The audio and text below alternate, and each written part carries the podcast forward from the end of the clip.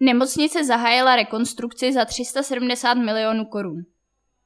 V příbramské nemocnici byla ve středu 6. října slavnostně zahájena rekonstrukce pavilonu D2 a navazujícího pavilonu N. Pavilon N, ve kterém sídlila dětská JIP a ambulance dětských lékařů, bude v následujících týdnech zcela zbourán a na jeho místě vyroste nová a větší budova. Včetně komunikační vertikály je to pro naši nemocnici téměř finále a možná nejtěžší úsek, protože zasahuje největší část nemocnice.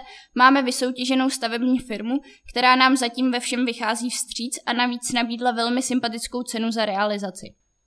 Doufám, že se za tři roky potkáme znovu a budeme stříhat pásku řekl před poťukáním na základní kámen ředitel nemocnice Stanislav Holobrada.